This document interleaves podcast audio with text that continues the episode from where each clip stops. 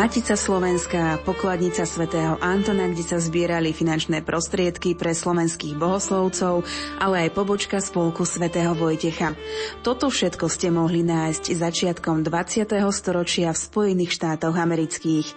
Tieto myšlienky tam prišli realizovať desiatky katolíckých kňazov z tedajšieho Uhorska, ktorí nasledovali tzv.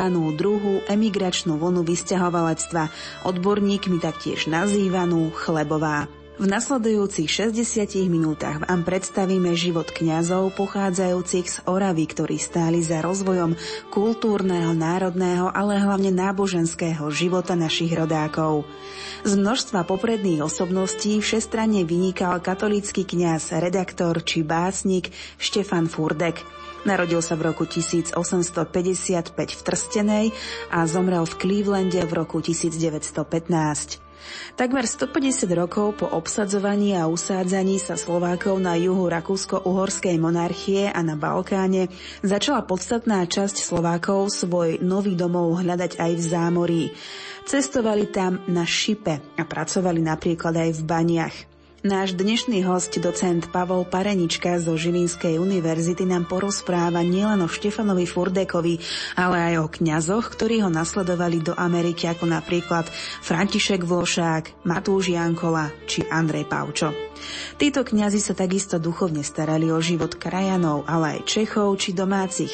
Stavali, učili, kázali, boli aktívne činní literárne či divadelne. Písali učebnice, šlabikáre, oboznamovali krajanov s novým prostredím, učili ich novú americkú angličtinu, prípadne aj informovali Svetú stolicu o situácii v Uhorsku. Príjemné počúvanie relácie Štefan Furdek, otec amerických Slovákov, vám prajú technik Marek A redaktorka Mária Trubíniová.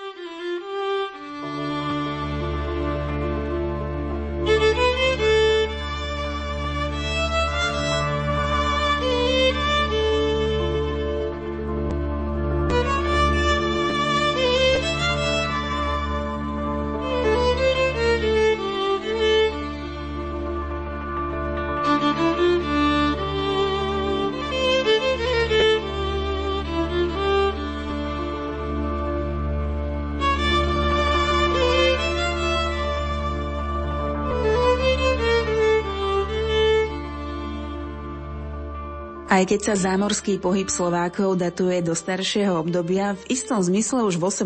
storočí lákavý prísľub dobrých zárobkov, rozvíjajúci sa americký priemysel, rafinované návnady agentov či domáca chudoba, maďarský útlak, totalita, nezamestnanosť, ale aj úžera, aké sprevádzali najmä dnešné východné Slovensko, založili v USA v rokoch 1870 až 1880 existenciu slovenskej komunity až po dnešok. Do roku 1899 pristahovalecká štatistika nevykazovala národnostnú rubriku. Slovákov registrovali pod označením Hankis. Cesta loďou do USA trvala asi 28 dní. O primeraných podmienkach ťažko hovoriť, o ubytovaní a hygiene platí to isté. Na prelome 19. a 20. storočia sa v USA ocitlo približne 145 380 Slovákov. Pokračuje docent Pavol Parenička. Než by to bola dominantná súčasť mojich výskumných prác, venovať sa krajanskému životu, ale samozrejme v Matici Slovenskej, ale aj na Žilinskej univerzite sa zaoberáme celkovými slovenskými dejinami a vrátanie toho aj krajanským a exilovým hnutím, najmä v 19. a na začiatku 20. storočia, keď vysťahovalecká a migrantská kríza v slovenských chudobných krajoch silno rezinovala a naši krajania odchádzali predovšetkým teda za veľkú mláku, za lepšou vidinou života, ako sa hovorilo, za väčšou chleba.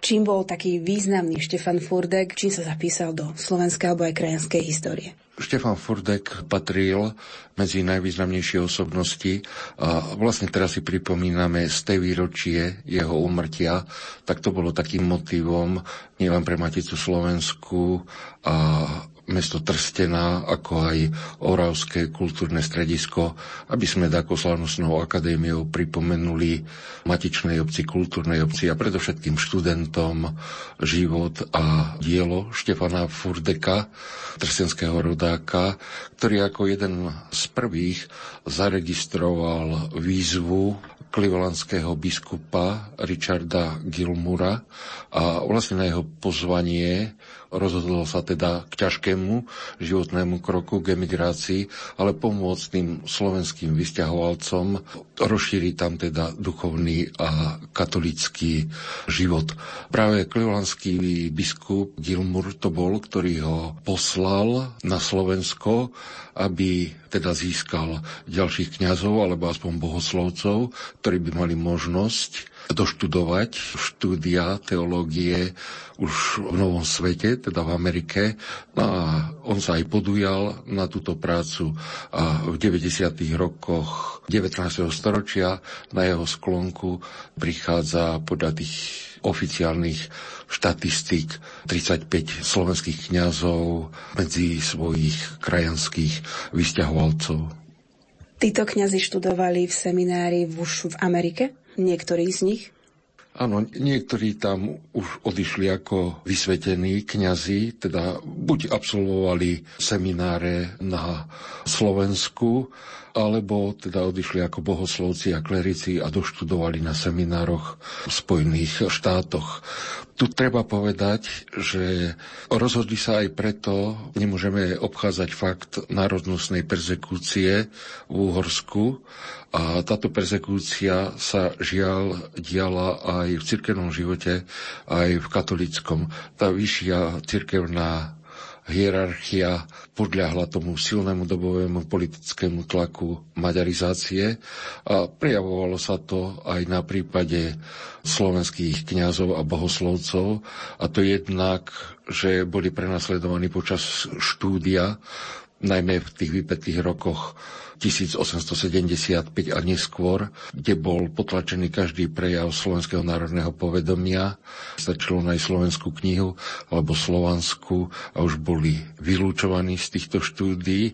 A na druhej strane to bola skutočnosť, že keď aj doštudovali, tak ich dávali buď do maďarského alebo do nemeckého prostredia, aby ich izolovali od e, národného kolektívu na tzv. brdárky, čiže odtrhli ich od slovenských veriacich a boli buď teda v maďarskom alebo v nemeckom prostredí.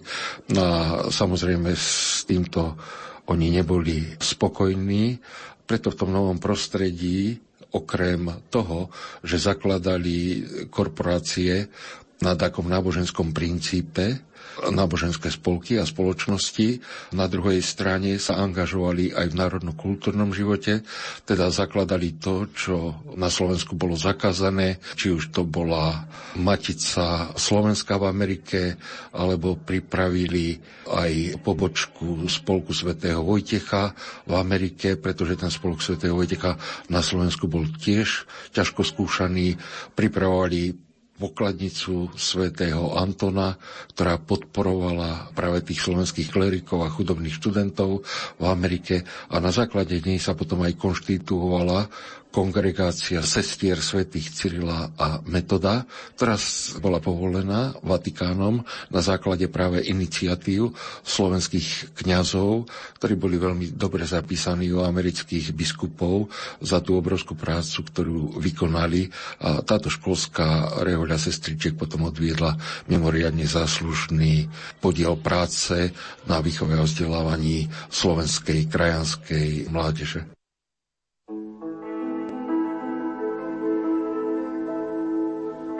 Prostred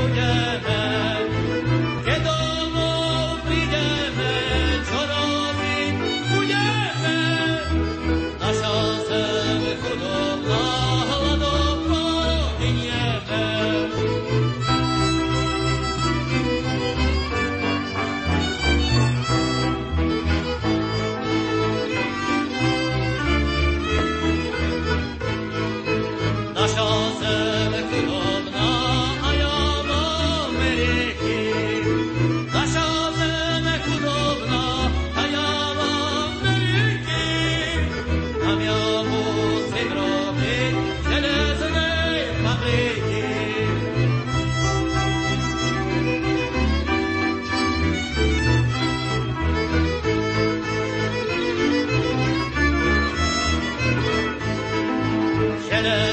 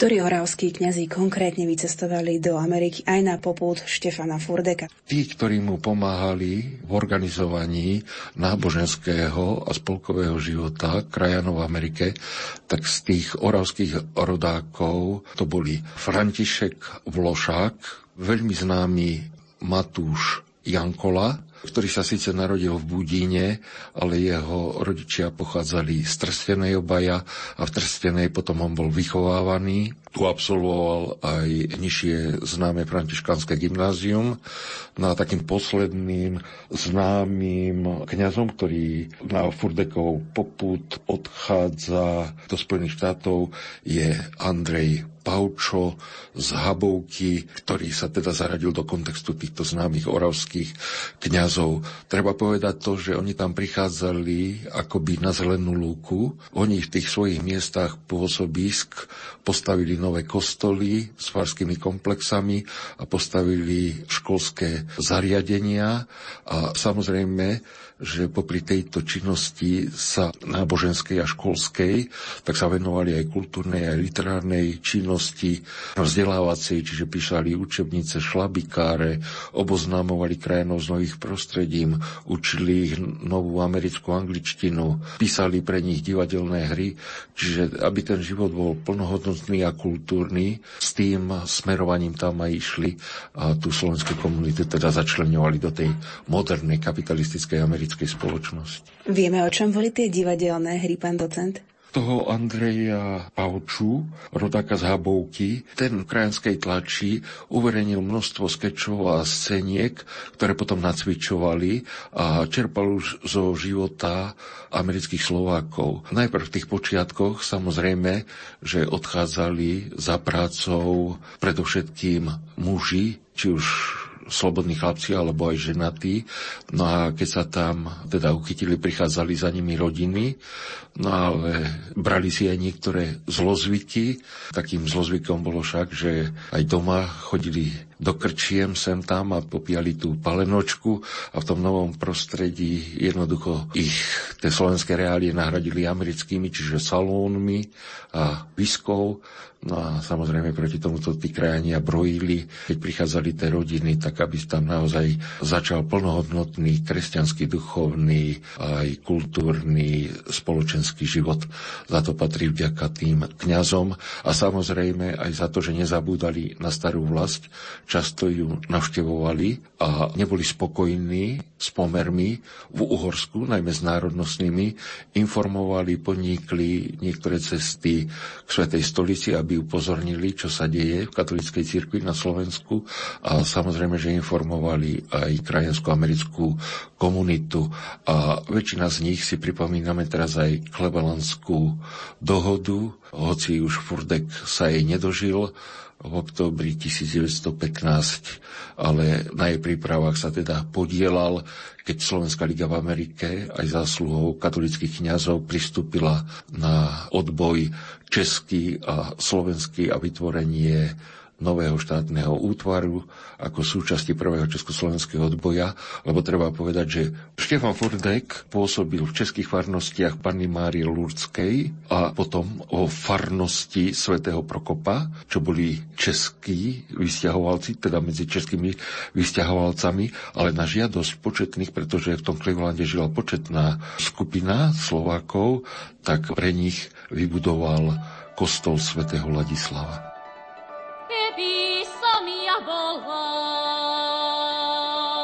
timpa nomri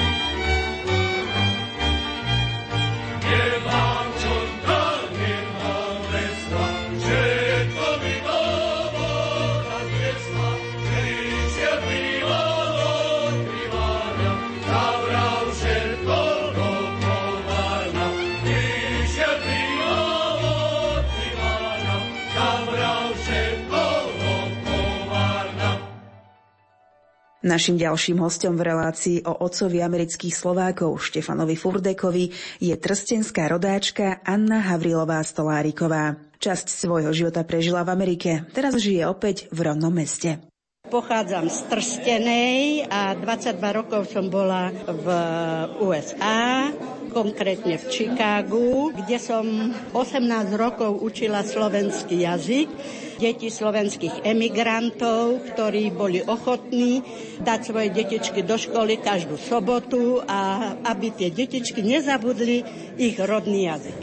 Ako prebiehalo také vyučovanie? Lebo ja si pamätám len pondelok až piatok a do školy.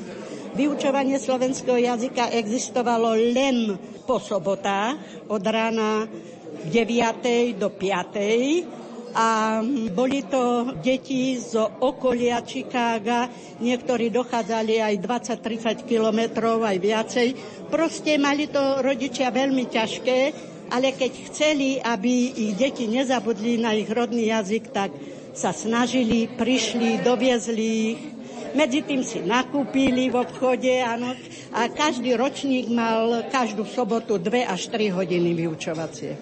Aj vybrané slova, Y. Oh, perfektne, perfektne. Diktaty, tešili sa na diktaty, veľmi sa tešili na diktaty a čo by som povedala, urobili veľmi dobré skúšky niektorí žiaci, ktorí na východné Slovensko šli bývať, čo som bola veľmi hrdá na to a okrem gramatiky, čítania a vôbec slovenského jazyka učili sa aj históriu a učili sme sa aj geografiu. Takže vedeli, kde sú mesta, 5 najväčších miest, kde sa rodičia narodili, kde starí rodičia žijú. Vedeli sa orientovať na slovenskej mape.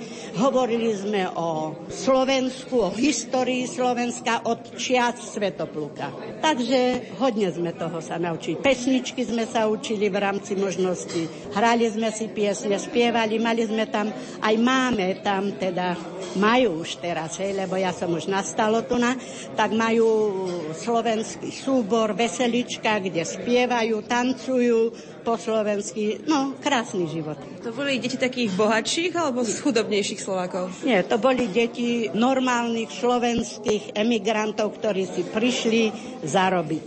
Trošku a niektorí odišli, prišli na chvíľku, niektorí už keď sa im tam deti narodili, tak hodlajú ostať, lebo tam už bude ich domov zrejme, keď budú mať tam deti.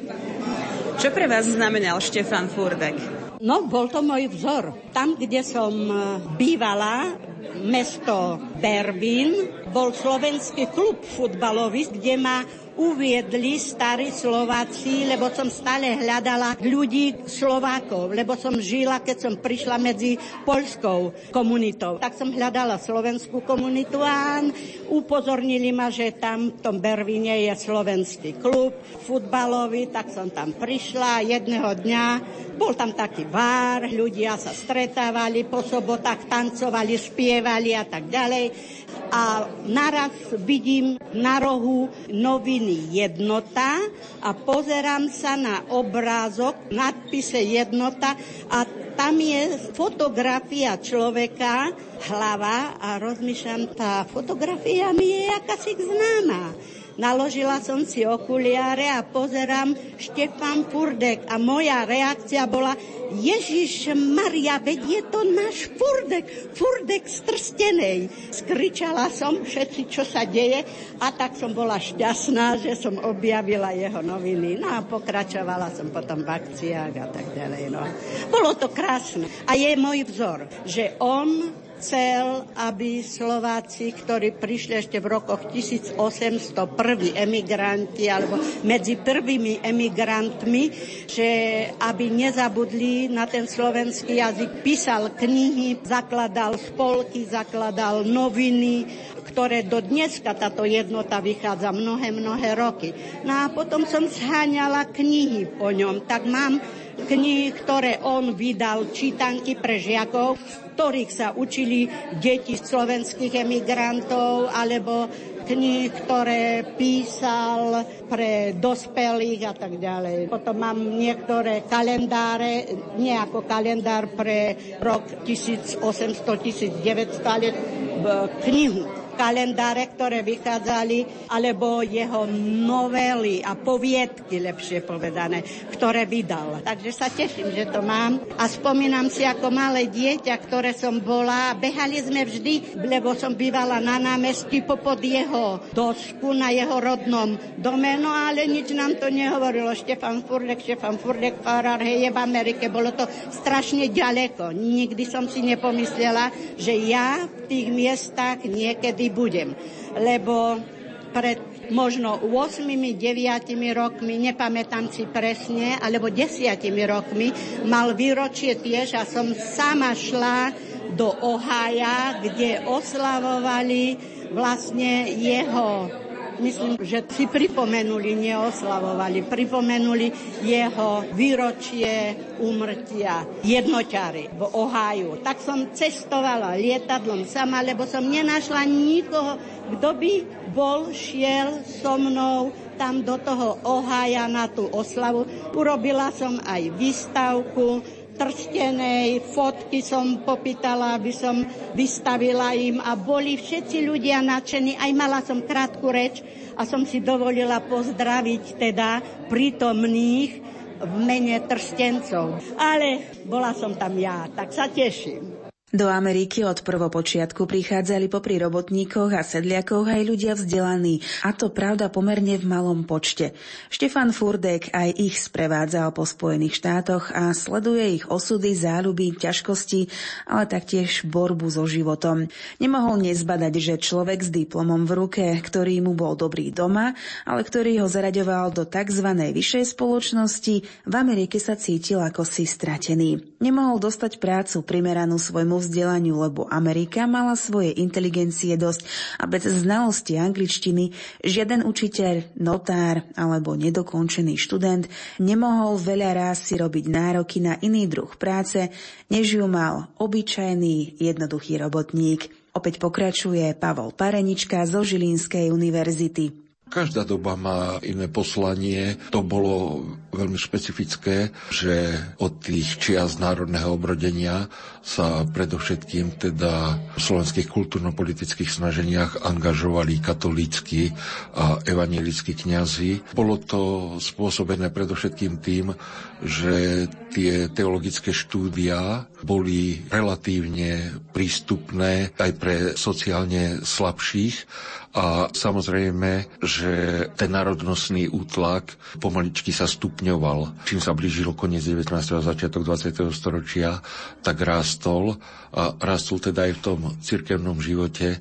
No a jednoducho, čím väčší je nápor, tým väčší je odpor, tak bolo povinnosťou tých kňazov či už to bolo v tom období troch generácií Bernolákovcov, Štúrovcov, alebo potom proste kňazov, ktorých voláme národijárskych na čele s Andrejom Linkom, že sa jednoducho zastali slovenského národa a postavili sa na jeho čelo, pretože tej inteligencie národnej bolo veľmi málo, tak niesli to oni, dá sa povedať, až do obdobia Prvej Slovenskej republiky 1939 a ešte aj v nej.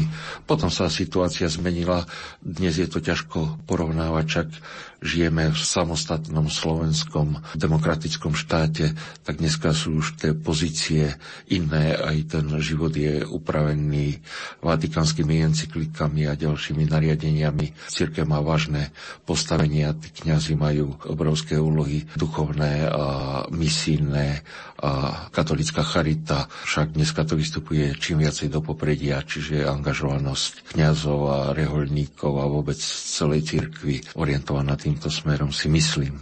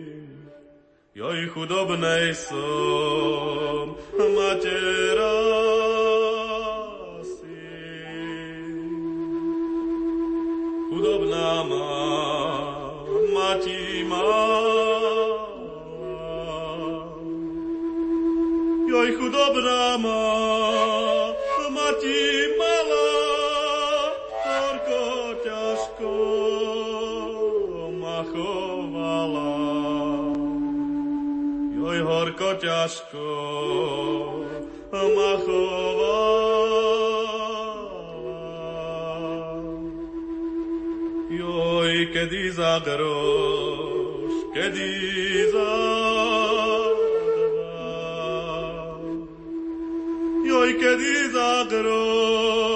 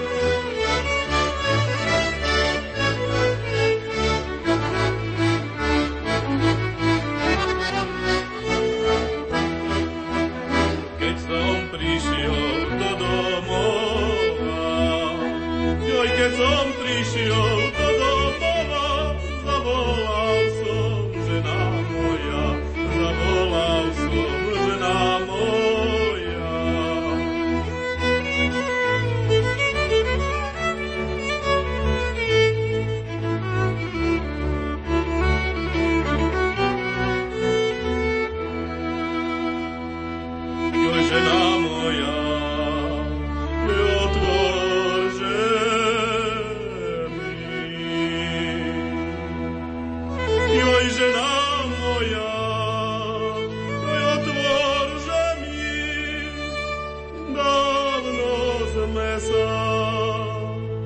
nevidí.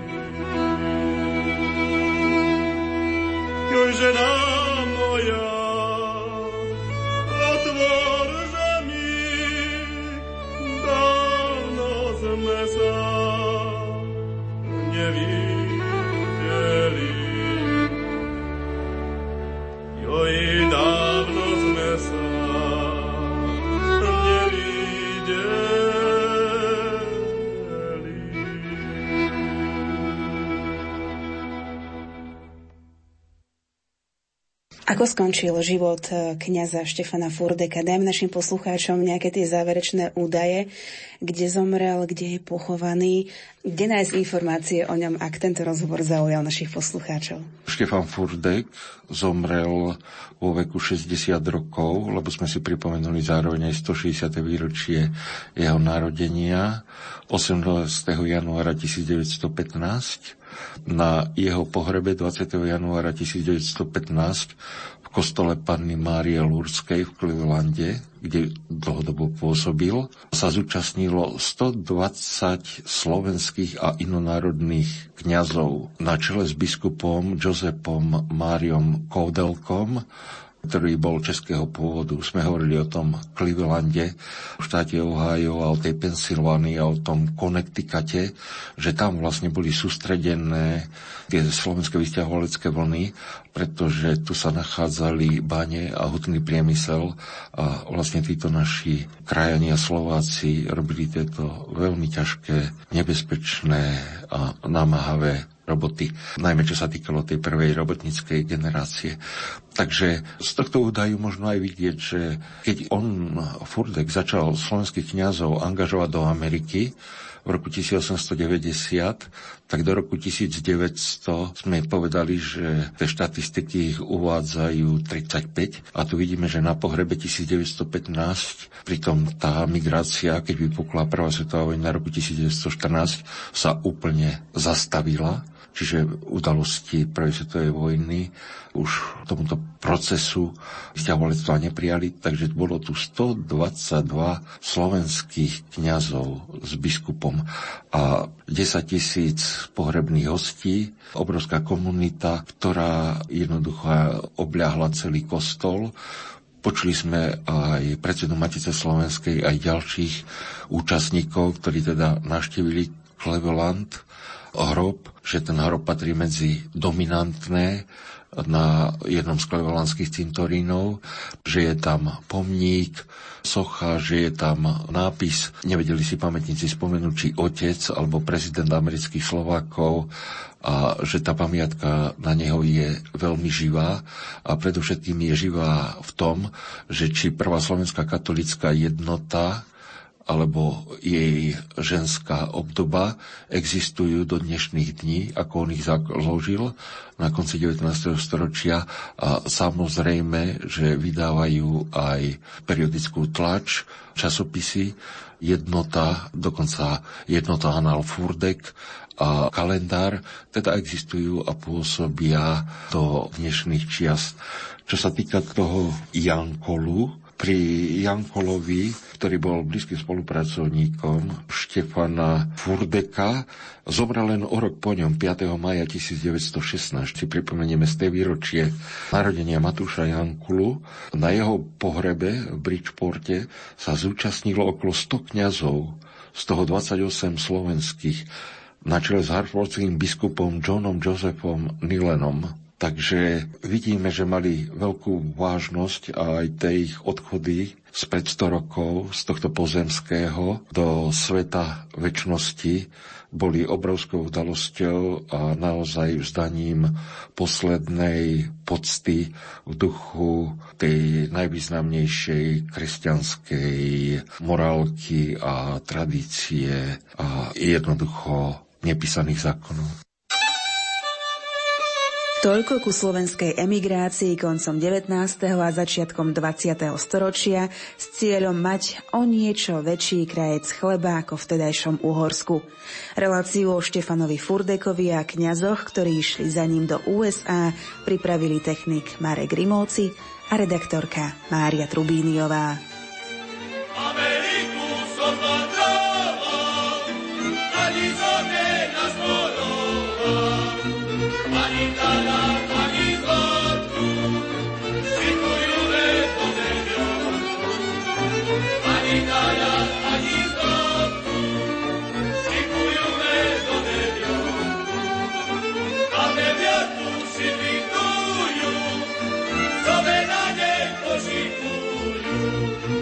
Panów i się